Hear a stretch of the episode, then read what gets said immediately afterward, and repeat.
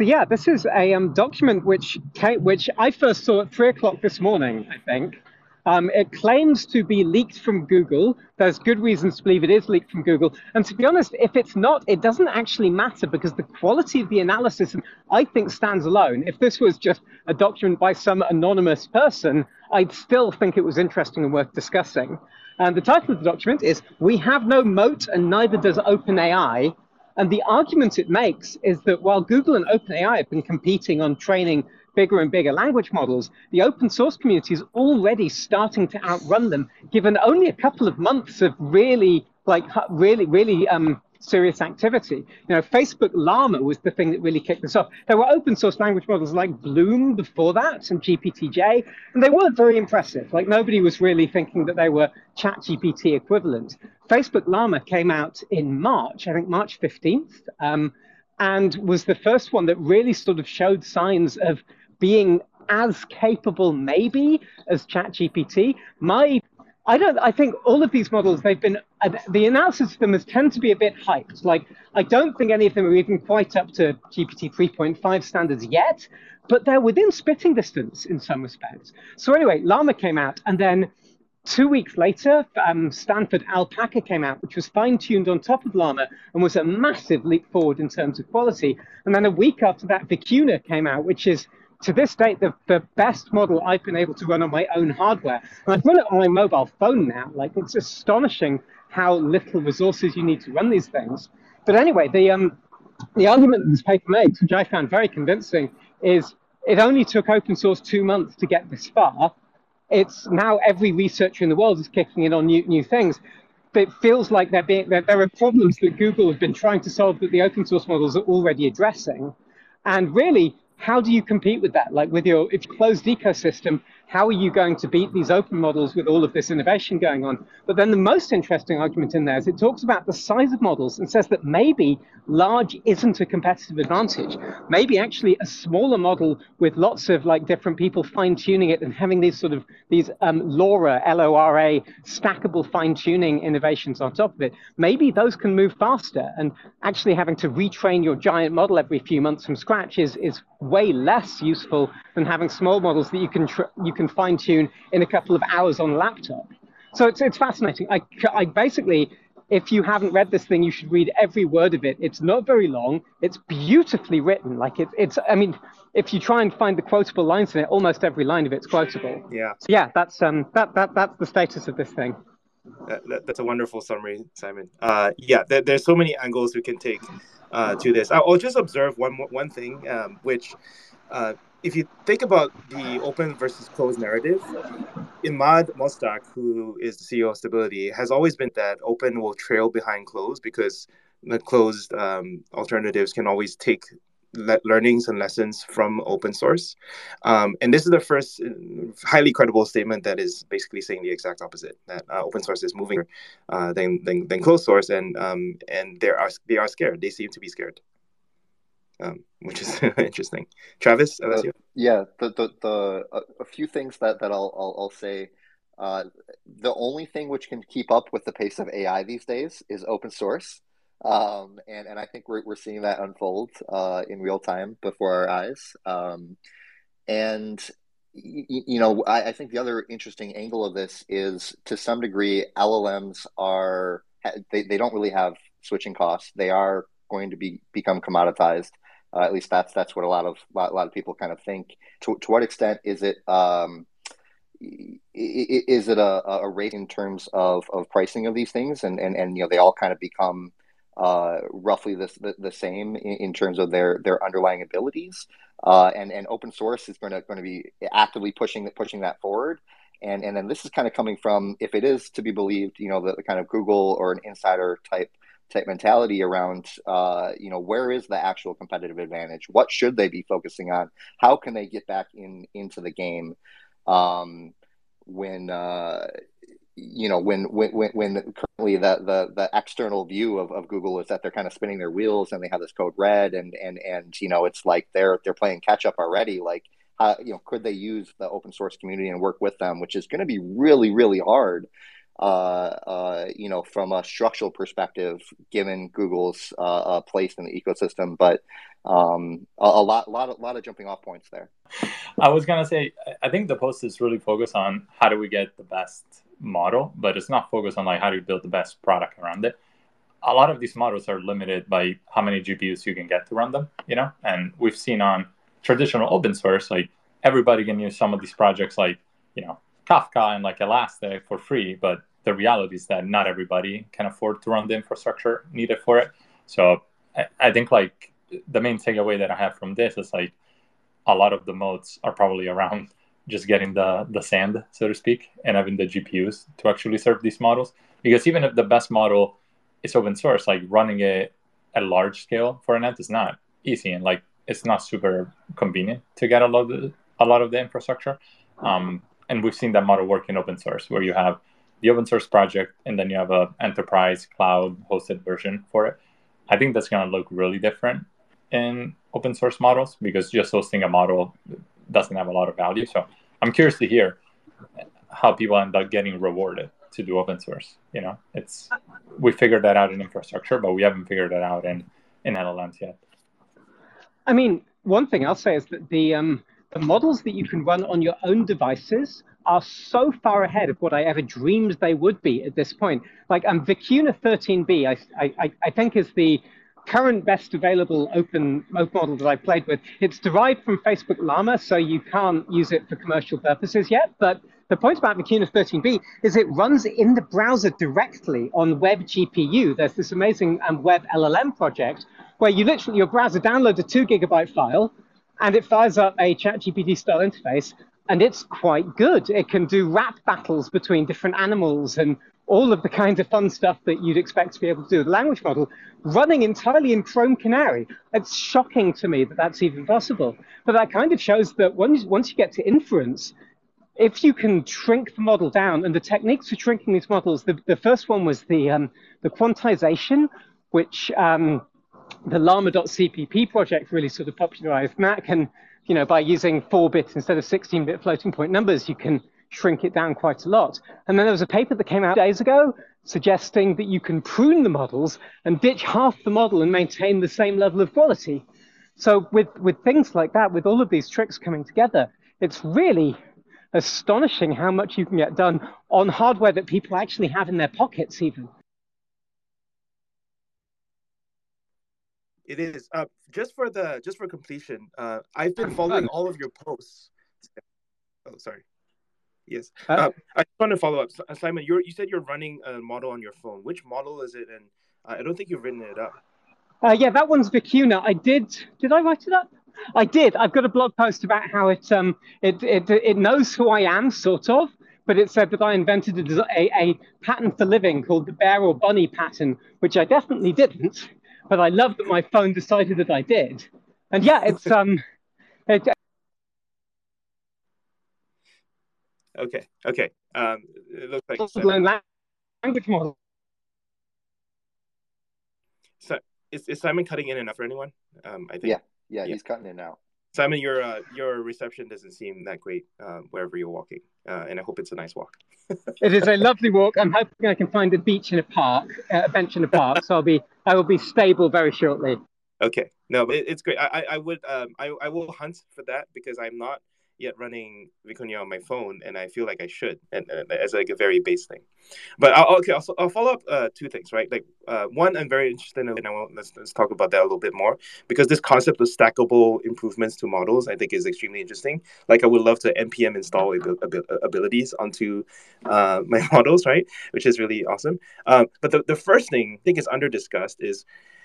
I don't get the panic. Like honestly, like Google has the most moats. I, I was arguing maybe like three months ago on my blog, like Google has the most moat out of a lot of people because hey, we have your calendar, hey, we have your email, hey, we have your uh, you know Google Docs. Like, isn't that a, a sufficient moat? Like, why are these guys panicking so much? I don't, I still don't get it. Like, sure, you know, open source is running ahead and like it's it's on device and whatever what have you but they have so much more mode like what are we talking about here you know? Like it's, it's what Alessio was saying is like product mode versus um product mode versus uh you know like, like i guess language.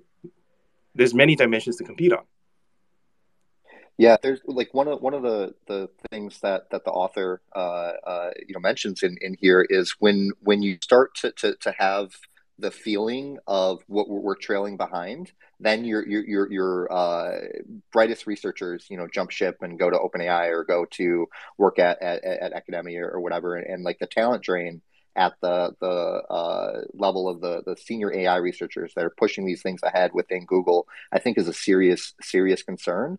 And my my take on uh, it's a good point, right? Like like like like what Google has moats. They, they they're not running out of money anytime soon. You know, I think they they do see the level of the the defensibility and, and the fact that they want to be a, a time and the, the, the, the leader around pretty much anything tech first. Um, um, and and they're, they're, they're there's definitely ha, ha, have lost that that that feeling, right? And and, and you know to what degree they can they can with the, the open source community to to get that back and, and help drive that um, you know all, all of the the, the llama um, subset of models with with um, alpaca and vicuna et cetera that all came from from meta right? Like that, yeah, like it's not licensed in an open way where you can build a company on top of it, but is now kind of driving this family of, of models. Like there's a tree of models that that they're they're uh, leading, and, and and where is Google in that in that playbook? Like for a long time, they were the one releasing those models, being super open, and and now it's just. Uh, they, they seem to be trailing, and there's there's uh, people jumping ship, and, and and to what degree can they can they can they close off those wounds and and focus on on where where they, they have unique uh, uh, ability to, to, to, gain momentum. Um, I think is a core core part of, of, of my takeaway from from this. Yeah, and I think another big thing in the post is oh, as long as you have high quality data, like you don't need that much data, you can just use that. The first party data loops are probably going to be the most important going forward if we do believe that this is true. So, Databricks, we have Mike Conover from Databricks on the podcast, and they talked about how they came up with the training set for uh, Dolly, which they basically had Databricks employees uh, write down very good questions and very good answers for it. Not every company has the scale to do that. Um, and I think, you know, products like Google, they have millions of people writing Google Docs, they have millions of people using Google Sheets, they have millions of people writing stuff, creating content on YouTube. The question is, if you want to compete against these companies, maybe the model is not what you're going to do it with because the open source kind of commoditizes it. But how do you build even better um, data first party loops? And that's kind of the hardest thing for startups, right? Like even if we open up the the models to everybody and everybody can just go on GitHub and or Hugging Face and get the weights to the best model, I get enough people to generate data for me so that I can still make it good. Um, that's that's what I would be worried about if I was a, a new company. How do I make that happen really quickly? I'm not convinced that the data is that big a challenge. So um, there's this project. So the problem with Facebook Llama is that it's not available for, for commercial use. So people are now trying to train a alternative to Llama that's entirely on openly licensed data. And the, the biggest project around that is this Red Pajama project, which um, they released their training data a few weeks ago, and it was 2.7 uh, terabytes, right? So actually tiny, right? You can buy a laptop that you can fit 2.7 terabytes on. Nothing. Um, but it was the same exact data that um, Facebook, it was the same thing that Facebook Llama had been trained on. Because for your base model, you're not really trying to teach it facts about the world. You're just trying to teach it how English and other languages work, how they fit together. And then the real magic is when you fine tune on top of that. That's what Alpaca did on top of Llama and so on. And the fine tuning sets, it looks like, like tens of thousands of examples to kick one of these raw models into shape. And tens of thousands of examples, like Databricks spent a month and got the 2,000 employees of their company to help kick in, and it worked. You've got um, the Open Assistant project and crowdsourcing the stuff now as well. So it's achievable. Sorry, throat. Um, I agree. I think it's a fascinating point. Uh, actually, so I've heard uh, through the grapevine that Red Pajamas model trained on the, the data that they released is going to be releasing tomorrow. Um, and uh, it's, it's a very exciting time because uh, the, the, the, there's a there's a couple more models uh, that are coming down the pike, which are independently produced. And so, yeah, that we, everyone is challenging all these assumptions from from first principles, which is uh, fascinating. um, I, I, did I did wanted to, to like try to get a little bit more technical in terms of like the the, the, specific points raised because this doc, this doc was just amazing. Uh, can we talk about LoRA? Um, uh, I, I, will open it up to Simon again if he's back. Uh, I'd rather someone else take on LoRA. I, I, I know as much as I've read in that paper, but not much more than that. So I thought this was kind of like an optimization uh, technique. Um, so LoRA stands for low rank uh, adaptation. Um, but this is the first mention of LoRA as a form of stackable uh, improvements, um, where he uh, I forget what. Let me just let me just kind of Google this. Uh, but obviously, anyone is more knowledgeable, please uh, so come on in. I, yeah. I, all I've learned is through ChatGPT. I spent about 20 minutes on GPT-4 trying to figure out what it was. Um, you know, I study computer science, but this is not uh, this is not my area of expertise what I got from it is that basically instead of having to retrain the whole model, uh, you can just pick one of the ranks um, and you take one of like the the weight matrices and like make two smaller matrices from it, and then just two to be retrained and training the whole model.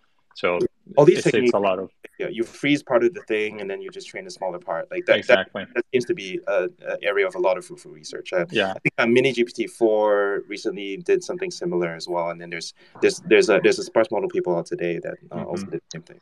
So and I've seen what, a lot of um, LoRa bit stable. The, the stable diffusion community have been using LoRA a lot. So that in that case, they had a. I, the thing I've seen is people releasing LoRa's that are like you you train a concept like a, a, particular person's face or something you release and the, the LoRa version of this ends up being megabytes of data like which is is you know it's small enough that you can just trade those around and you can effectively load multiple of those into the model but what I hadn't realized is that you can use the same trick on, on language models. That was one of the big new things for me in reading the uh, the leaked Google paper today.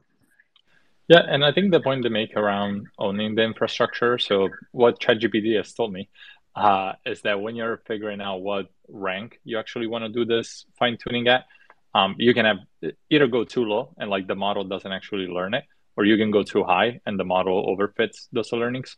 So if you have a base model that everybody agrees on, then all the subsequent like LoRa work is done around the same rank, which gives you an advantage. And the point they made in the that since Llama has been the base for a lot of this um, LoRa work, like they own the the mind share of the community. So everything that they're building is compatible with their architecture. But if Google open sources their own model, uh, you know the rank that they chose um, for LoRa on Llama might not work on the Google model. So all of the existing work is not portable. So the impression I got is that one of the challenges with LoRa is that you train all these LoRa's on top of your model, but then if you retrain that base model, those LoRa's become invalid, right? They're essentially they're, they're, they're built yeah. for an exact model version. So this means that being the big company with all of the GPUs that can afford to retrain a model every three months, that's suddenly not nearly as valuable as it used to be because now maybe there's an open source model that's five years old at this point and has like multiple multiple stacks of LoRa's trained all over the world on top of it, which can outperform your brand new model just because there's been so much more iteration on that base. I, I think it's I think it's fascinating. It's, um, I think uh, Jim Fan from uh, Nvidia was recently making this argument for transformers. Like even if we do come up with a better uh, architecture than Transformers. The the sheer hundreds and millions of dollars that have been invested on top of Transformers make it uh, actually uh, there is some switching cost, um, and it's not exactly obvious that better huh. architecture equals equals that we should all switch immediately tomorrow. Uh, it's, it's, kind of like the, the difficulty of launching a new programming language today. Yes is that Python and JavaScript have a million packages. So no matter how good your new language is, if it can't tap into those existing package libraries, it's it's not going to be useful for. Yes. Which is why Mojo is so clever because they did build on top of Python, so they get all of that existing infrastructure, all of that existing code working already. I mean, what, what we got you since you're, you know, co-creator Django and all that. Uh, do, do we want to take a diversion into Mojo? Yeah. Oh no, I would. I, would be happy to, to, to jump in and, and, and, get Simon's take on, on Mojo. One one one uh, small small point on LoRA is, you know, I I just think if you think about at a high level what the the major uh, uh, down downsides are of these these large language models, uh, it's the fact that they uh, well um, they're, they're, difficult to, to, to, train, right? They, they uh, tend to hallucinate and they uh, are have, have a static like like they were trained at a certain date, right? And with with LoRa, I think it makes it a lot more um, amenable to uh, uh training uh, uh, new new updates on top of that that like base model on the fly, where you can you know incorporate new new data and in a way that uh, is, is, is an interesting and potentially more optimal uh, alternative than doing the kind of in context uh, generation, you know, because because most of like we got perplexity.ai or, or any of these these approaches currently, it's like uh, all based off of doing real time searches and injecting as much into the, the, the, local context window as possible so that you, you try to ground your, your, your, your language model both in terms of the, the information it has access to uh, that, that, that helps to reduce hallucinations. Uh, it can't reduce it, but you know helps to reduce it, and then also gives it access to up to date information that wasn't around for that that massive like like pre-training step. And you know I think LoRA uh, in in my really uh, makes it more more amenable to um, having having constantly shifting uh, uh, lightweight uh, uh pre-training on top of it that scales uh, better than, than normal pre uh, fine tune fine tuning. Um, yeah, that, that was just kind of my one takeaway there.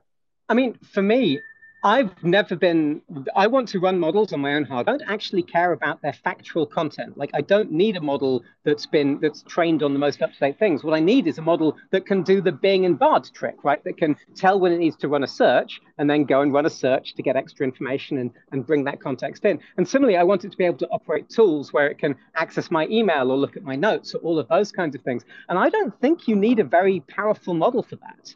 Like that's one of the things where I feel like, yeah, Vicuna running on my on my laptop is probably powerful enough to drive a sort of personal research assistant which can look things up for me and it can summarize things from my own notes and it can do all of that. And I don't care that it doesn't know about the Ukraine war because the Ukraine war had a training cutoff. That doesn't matter if it's got those additional capabilities, which are quite easy to build. You know, the reason everyone's going crazy building agents and tools right now is that it's a few lines of Python code and, and, and a sort of couple of paragraphs of prompt to get it to work.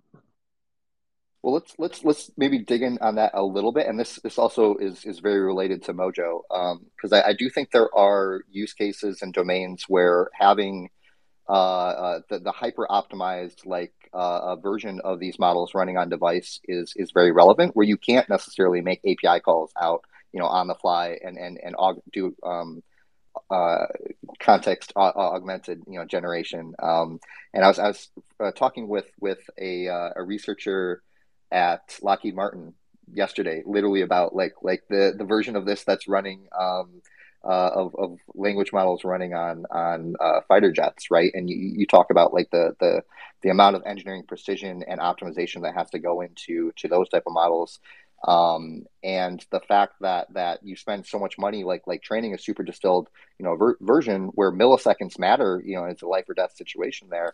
Um, you know and you, couldn't even even remotely ha- have a use case there where you could like call out and and have have API calls or something. So I, I do think there's like uh, uh, keeping in mind the, the uh, use cases where where uh, there, will be use cases that I'm more excited about, you know, at, at the application level where, where yeah, I, I, want to, to just have it be super flexible and be able to call out to APIs and have this agentic type type thing. And then there's also industries and, and use cases where, where you really need everything baked into the model. And, and uh, yeah. Yep, agreed.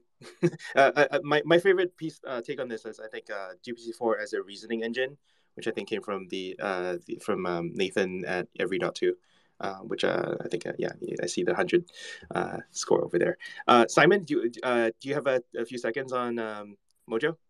Sure. So Mojo is a brand new programming language. It was just announced a few days ago. It's not actually available yet. I think there's an online demo, but presuming it becomes an open source language we can use, um, it's got really some very interesting characteristics. It's a superset of Python. So anything written in Python will just work, but it adds additional features on top that let you basically do very highly optimized code written in Python syntax, but that compiles down. The um, the main thing that's exciting about it is the pedigree that it comes from. It's a team led by Chris Lattner. Lattner built LLVM and Clang, and then he designed Swift at Apple. So he's got like three three for three on, on extraordinarily impactful high performance computing products. Um, and he put together this team and they've basically they're trying to go after the problem of how do you build a language which you can do really high performance optimized work in but where you don't have to do everything again from scratch. And that's where building on top of python is so clever.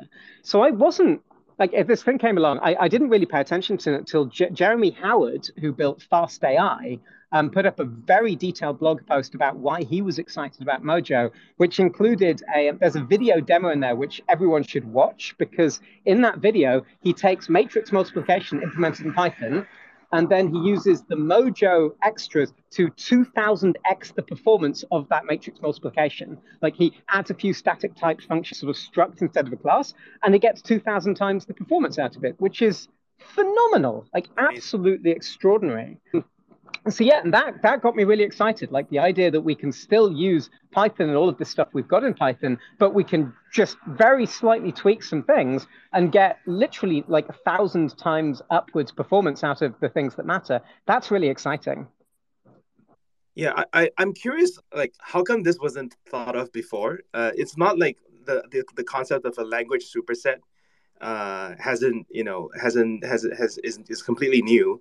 But all as far as i know all the previous python uh, interpreter approaches like the alternative runtime approaches are you know like they they they're more they're more sort of fit conforming to standard python but never really tried this additional approach of augmenting the language. I, i'm wondering if you have um, any insights there on, on like why like why is this a, a, a breakthrough Yeah, that's a really interesting question. So Jeremy Howard's piece talks about this thing called MLIR, which I hadn't heard of before, but this was another Chris Lattner project. You know, he built LLVM as a low-level virtual machine that you could build compilers on top of. And then MLIR was this one that he initially kicked off at Google, and I think it's um, part of TensorFlow and things like that. But it was very much optimized for multiple cores and um, GPU access and all of that kind of thing. And so my reading of Jeremy Howard's article is that they basically built Mojo on top of MLIR. So they had a huge, huge um, like a, um, starting point where they'd already, I mean, they, they knew this technology better than anyone else. And because they had this very, very robust, high performant basis that they could build things on. I think maybe they're just the first people to try and build a high, try and combine a high level language with MLIR with some extra things. So it feels like they're basically taking a whole bunch of ideas people have been sort of experimenting with over the last decade and bundled them all together with exactly the right team, the right level of expertise. And it looks like they've got the thing to work. But yeah, I mean, I've, I've, I'm very intrigued to see, especially once this is actually available and we can start using it. it, it Jeremy Howard is someone I respect very deeply, and he's he's hyping this thing like crazy, right? His headline, his and he's not the kind of person who hypes things if they're not worth hyping. He said Mojo may be the biggest programming language advanced in decades, and from anyone else, I'd kind of ignore that headline, but from him, it, it really means something. Yes, because he doesn't hype things up uh, randomly. Um, yeah, and, and, and he's a noted skeptic of Julia uh, which is which is also another uh, data science hot topic. Um, but uh, uh, from the TypeScript and web web uh, development worlds, uh, there has been a dialect of TypeScript that was specifically optimized to compile to WebAssembly, which I thought was like promising, and then and, and eventually it never really took off. But um, I, I like this approach because I think more frameworks should should essentially be languages and recognize that they are language supersets and maybe work on compilers that um, uh, that work on them. And then that is the, by the way that's the direction that React is going right now. Um, so fun times. huh. so TypeScript's an interesting comparison actually because TypeScript is effectively a superset of JavaScript, right? It is, but there's yeah, no angle. it's purely types, right? Gotcha. Right. So, so I guess Mojo is the superset of Python, but the emphasis is absolutely on tapping into the performance stuff. Right. Well, the, just things the, people the, actually care about. yeah. The, the one thing I found is, is very similar to the early days of TypeScript. There was the, the, the, the, most important thing was that it's incrementally adoptable, you know, because people had JavaScript code bases and, and they wanted to incrementally like add uh, uh, the, the, the main value prop for TypeScript was reliability and the the, the, the static typing.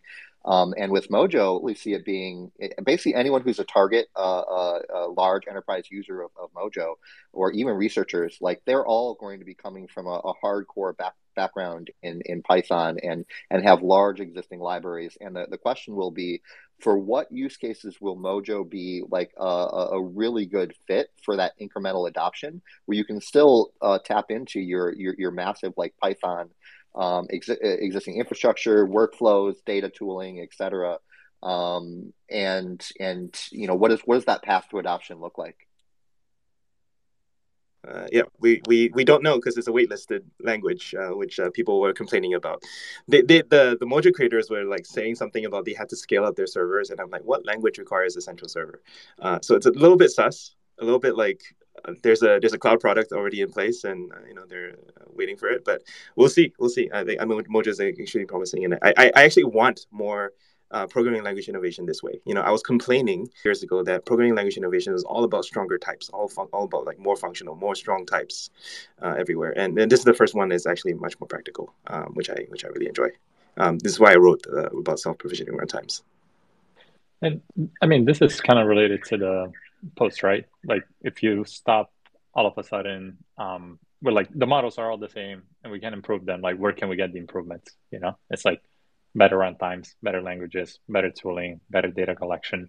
Yeah. So, uh, if I were a founder today, I wouldn't worry as much about the model, maybe, but I would say, okay, what can I build into my product, and like, or what can I do at the engineering level that maybe it's not model optimization because everybody's working on it, but like you said, it's like why haven't people thought of this before? It's like it's it's definitely super hard, but I'm sure that if you're like Google or you're like OpenAI or you're like Databricks, you got smart enough people that can think about these problems. So hopefully we see more of this. You need a Chris Lattner. Um, okay, I promise to, to, keep this relatively tight. Uh, I know Simon on a beautiful day. Uh, it is a very nice day in California. Um, I wanted to go through a few more points that you have uh, pulled out, uh, Simon, uh, and and just give you the opportunity to to rant and riff and and what have you. Um, are there any other points uh, from going back to the sort of Google OpenAI moat documents uh, that, that you felt like we, we should dive in on? I mean, the really interesting stuff there is the strategy component, right? The um, this idea that um, that Facebook accidentally stumbled into leading this because they put out this model that everyone else is innovating on top of. And there's a very open question for me as to are, would Facebook relicense Llama to allow for commercial usage? Yeah, is there, is there some rumor? Is that is that today? Is there a rumor about that? That would be interesting. Yeah, I saw I saw something about uh, Zuck saying that he would uh, release the, the Llama weights uh, officially. Oh my goodness! No, that I admit that is that's huge. Uh, let me my... let me confirm the tweet. Let me find the tweet and then. Uh, okay. Because um, actually, I met somebody from Facebook uh, machine learning research a couple of weeks ago, and, and I, I pressed them on this, and they said basically they don't think it'll ever happen because if it happens and then somebody does horrible fascist stuff with this model, all of the headlines will be Berg releases a monster into the world. So, so his the, the, the, a couple of weeks ago, his feeling was that it's just too risky for them to, to allow it to be used like that. But you know, a couple of weeks is is, is a couple of months in AI world. So yeah, it wouldn't be. It feels to me like strategically, Facebook should be jumping right on this because this puts them at the very the very lead of, of open source innovation around this stuff. Uh, so I've pinned a tweet uh, talking about uh, Zuck and Zuck saying that Meta will open up Llama. Uh, it's from the founder of Obsidian, which gives it a slight bit more credibility, but it is the only tweet that I can find about it. So completely unsourced. we shall see. Um, I, I, I, mean, I have friends within Meta. I should just go ask them. But um, uh, yeah, I, I, mean, one interesting angle on, on the memo actually is uh, is that, uh, and and they were linking to this in in, in the doc, which is uh, apparently like Facebook got a bunch of people to do because they, they never released it for commercial use, but a lot of people went ahead anyway and, and optimized and, and uh, build extensions and stuff. Um, they they got a bunch of free work out of open source, which is an interesting strategy. This uh, okay I, I, don't know if i have oh, like I've got an exciting piece of news. I've just heard from somebody with contacts at Google that they've heard people in Google confirm the leak, that that document was indeed a legit Google document, which I don't find surprising at all. But I'm now up to a 10 out of 10 on, on whether that's, that's, that's real. excellent, excellent. Um, yeah, it is fascinating. Um, yeah, I mean, uh, the, the strategy is, is, is really uh, interesting. Um, I think Google has been definitely sleeping on monetizing. You know, I, I heard someone call when um, Google Brain and DeepMind merged that they was it was like something like uh, you know goodbye to the Xerox PARC of our era. And it definitely feels like Google X and Google Brain uh, were definitely Xerox PARCs of our, of our era, and I, I guess we all benefit from that. So one thing I'll say about the, the, the Google side of things, like the um, there was a question earlier, why are Google so worried about this stuff? And I think it's it's just all about the money. You know, the the, the engine of money at Google is Google search and Google search ads, and who uses ChatGPT on a daily basis, like me, will have noticed that their usage of Google has dropped like a stone, because there are many many questions that that ChatGPT, which shows you no ads at all, is is is a better source of information for than Google now. And so, yeah, I'm not. It doesn't surprise me that Google would see this as an existential threat because whether or not they can, be, you know, Bard, it's actually it's not great, but it, it exists, but it hasn't it yet either. And if I've got a chatbot chatbot that's not showing me ads and chatbot that is showing me ads, I'm going to pick the one that's not showing me ads. Yeah, yeah, I, I agree. I did see um, a prototype of Bing with ads, uh, Bing Chat with ads. Um, I haven't seen the prototype yet. No yeah yeah um anyway I, I, it, it will come obviously and then we will choose we'll, we'll go out of our way to avoid ads just like we always do. We'll need uh, ad blockers in chat. Excellent. Um yeah if we well like one one thing on the open source versus versus closed uh side of things you, you know going back to an earlier point and the whole whole uh, kind of uh, uh, thesis of of this this uh, uh, post um you know view uh, without a doubt like GPT-4 as the, the, the the kind of lead in in this industry, and it's it's proprietary, and, and, and you know now now they're they're being a lot more careful about actually even releasing information about you know how they trained it and, and the models, uh, uh, you know um, architecture and everything. Um, there is something to be said as we inch closer towards uh, more uh, more more powerful foundational models um, having the ability to, to actually shut them off or, or have an API that you can literally just turn off if, if shit hits the fan. Um, and, you know, I think we're kind of, kind of seeing that, that there, if, if you have an open, open model and, and, you know, what, what Alpaca showed is you can essentially like uh, fine tune and, and train on the outputs of that at scale. Like even, even just having that open and, and having the ability to, to, to call into that and generate inputs and outputs, you can replicate it to some degree the open source models are not not there yet. Um, like it's still trailing, but the, the rate of progress uh, is, is, is there, and and to, whether or not that will fundamentally pass the, the private models, or or whether or not these these large incumbents, and whether it's OpenAI or Meta or, or Google, like whether or not they sh- can or should be focusing on the, the, the largest versions of these models strategically, I don't I don't know. There's so many so many pieces there, but um, yeah, I, I, I, do think like a fundamental aspect of the safety and the side of this is the fact that if you have a hosted model and, and it's something you can control, that you can have j- j- have the ability to just shut it off if, if things you know start to go go wrong. So I feel like on the safety side, the, the, safety side, there are basically two areas of safety that I, I, I, sort of split it into. There's the science fiction scenarios, the AI breaking out and killing all humans and creating viruses and all of that kind of thing, the sort of the Terminator stuff. And then there's the um, the people doing bad things with AI. And that latter one is the one that I think is much more interesting. And you know, because you could you like um, things like romance scams, right? Romance scams already take billions of dollars from from vulnerable people every year. Those are very easy to automate using existing tools. I'm pretty sure Vicuna 13B running on my laptop could spin up a pretty decent romance scam if I was evil and wanted to use it for that. Um, so that's the kind of thing where I get really nervous about it. Like the fact that these models are out there and bad people can use these to do bad things, most importantly, at scale. Like romance scamming, you don't need a language model to pull off one romance scam, but if you want to pull off a thousand at once, the language model might be the, the thing that, that helps you scale to that point. And yeah, in terms of the science fiction stuff, and also like a, a model on my laptop that can guess what comes next in a sentence, I'm not worried that that's going to break out of my laptop and, and destroy the world. There, I get slightly nervous about the huge number of people who are trying to build AGIs on top of this models, the baby AGI stuff and so forth. But I don't think they're going to get anywhere. I feel like if you actually wanted a model that was was a threat to humanity. A language model would be a tiny corner of what that thing was actually built on top of. You'd need goal setting and all sorts of other bits and pieces. So yeah, for the moment, the science fiction stuff doesn't really interest me, although it is a little bit alarming seeing more and more of the very senior figures in this industry sort of tip the hat and say, you know, we're getting a little bit nervous about this stuff now. Yeah, so that would be Geoff Hinton and Yoshua Bengio. Uh, and I, I, saw this meme this morning that Yann LeCun was like happily saying this is fine. being the third yeah. Award winner. But you'll see a lot of the AI safe, the people who've been talking about AI safety for the longest are getting really angry about the science fiction scenarios because they're like, no, the, the thing that we need to be talking about is the harm that you can cause with these models right now today, which is actually happening.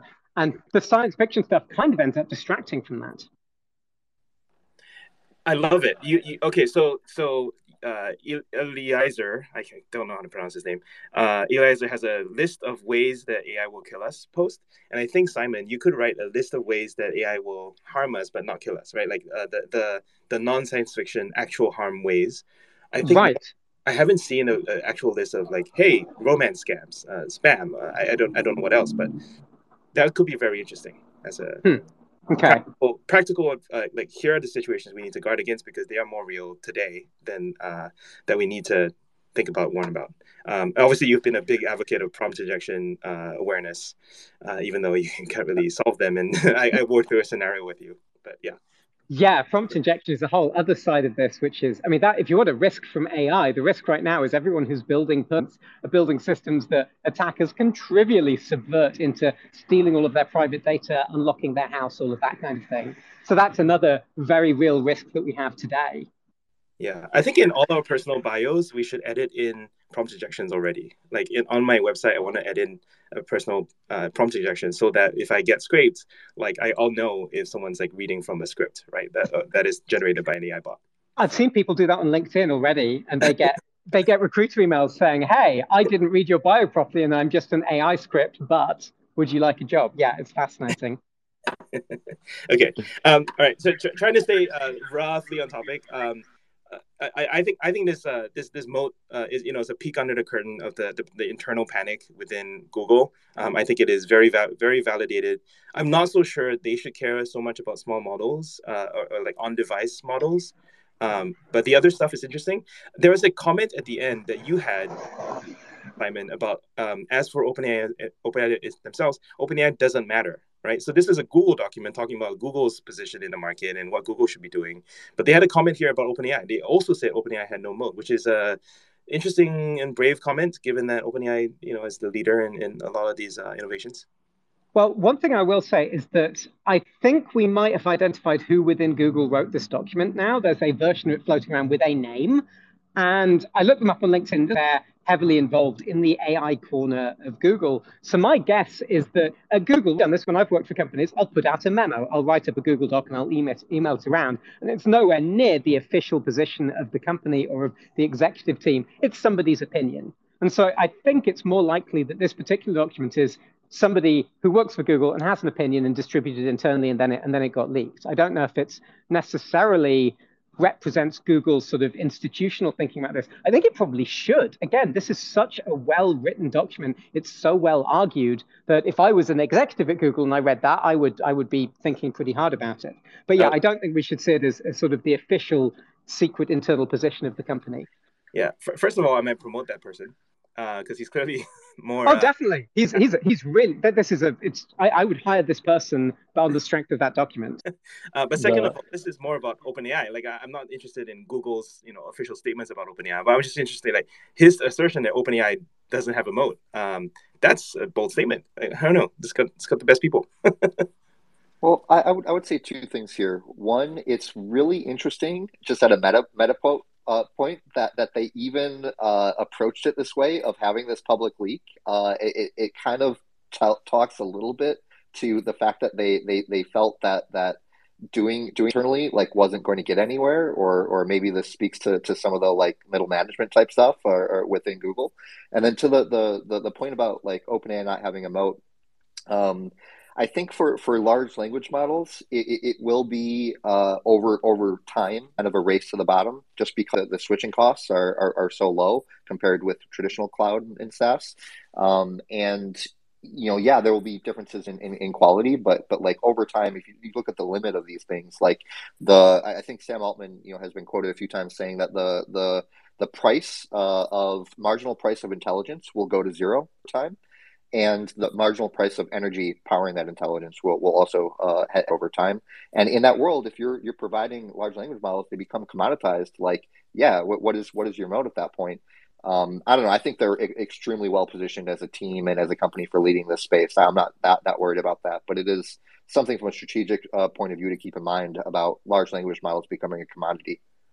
So it's quite short, so I think it's worth just reading the that, that entire section. It says epilogue. What about OpenAI? All of this talk of open source can feel unfair given OpenAI's current closed policy. Why do we have to share if they won't? That's talking about Google sharing. But the fact of the matter is, we are already sharing everything with them in the form of the steady flow of poached senior researchers. Until we stem that tide, secrecy is a moot point. I love that. That's so salty. Um, and and in the end, OpenAI doesn't matter. They are making the same mistakes, mistakes that we are in their posture relative to open source, and their ability to maintain an edge is necessarily in question. Open source alternatives can and will eventually eclipse them unless they change their stance. In this respect, at least, we can make the first move. So the argument this, this paper is making is that Google should go go like Meta and and just lean right into open sourcing it and engaging with the wider open source community much more deeply, which OpenAI have very much signaled they are not willing to do. Um, but yeah, it's uh, it's it's it. Read the whole thing. The whole thing is full of little snippets like that. It's just super fun. Yes, yes. Read the whole thing. I I also appreciated the timeline because it set a lot of really great context for people who are out of the loop. Um, so yeah, yeah. And All right. The, the the final conspiracy theory is that this got leaked right before Sundar and Satya and Sam all went to the White House this morning. So. Yeah, did it happen? I haven't caught up. They, like, the White House issued statements no, that uh, I I just saw I just saw the photos of them going into the the White House. I haven't I haven't seen any post meeting um, updates. Yeah. I think it's a big win for Anthropic to be at that table. Oh yeah, for yeah. sure. And Cohere is not there. I was like, hmm, interesting. Well, anyway. Yeah, they need they need some help. Um, but okay. Uh, well, I, I, I promise to keep this relatively tight. Uh, spaces do tend to have a have a tendency of dragging on. Uh, but before we go, anything that uh, you all want to plug? Anything that you're working on currently? um, maybe go around. Uh, Simon, uh, um, are you still working on Datasette? I am. I am. I'm having a bit of it. So Datasette's my open source project that I've been working on. It's about helping people analyze and publish data. I'm having an existential crisis of it at the moment because I've got access to the Chat GPT code interpreter mode, and you can upload a SQLite database to that, and it will do all of the things that, I, that were on my roadmap for the next 12 oh months. My God. So that's frustrating. So I'm basically, I'm leaning Datasette, my interests in Datasette and AI are, are rapidly crossing over. I'm a lot harder about the AI features that I need to build on top of Datasette to make sure it stays relevant in a chat GPT can do most of the stuff that it does already. Um, but yeah, um, the thing I'll plug, uh, my blog, simonwillison.net, I am now updating it daily with stuff because AI moves, moves so quickly. And I have a Substack newsletter, which is effectively my blog, but in email form, sent out a couple of times a week. Which uh, which please subscribe to that or RSS feed on my blog or, or whatever, because I'm trying to keep track of all sorts of things, and I'm publishing a lot at the moment. Yes, uh, you you are, and we uh, love you very much for it because you, you are a very good uh, reporter and uh, technical deep diver into things, into all the things. Thank you, Simon. Um, Travis, um, are you ready to announce? So I guess you've announced it some, somewhat. Yeah, yeah. So I'm. Uh, I, I, just founded a company. I'm working on uh, a framework for building reliable agents that aren't toys. Uh, and uh, focused on more constrained use cases. Uh, and, you know, I, I look at kind of uh, AGI and these these uh, Auto type type projects as like jumping all the way to to, to self driving, and and we we, we kind of want to want to start with some more anger and uh, uh, really focus on on reliable primitives uh, to, to start that, and that'll be an open source TypeScript uh, project. I'll be releasing the first version of that soon, um, and that's that's it. Follow me, uh, you know, on here uh, for for this type of stuff. I, I, I everything AI. And, and spam his uh, ChatGPT bot while you still can. Oh yeah, the ChatGPT Twitter bot has about 125,000 followers now. It's still running. I, am not sure if it's burn your credits. You know? yeah. Um, well, Can you I, say I how much you spent actually? No, no. Well, I think probably totally like like uh, a thousand bucks or something. But I, it's it's sponsored by OpenAI, so I haven't I haven't actually spent any real money. What? That's awesome. Yeah, yeah. Well, once once I changed, originally the logo was the ChatGPT logo, and it was the green one, and then they, they hit me up and asked me to change it, so it's, now it's a purple logo, um, yeah, and they're they're they're cool with that. Um, yeah, yeah, yeah. OpenAI is sending takedown notices to people with GPT stuff apparently now.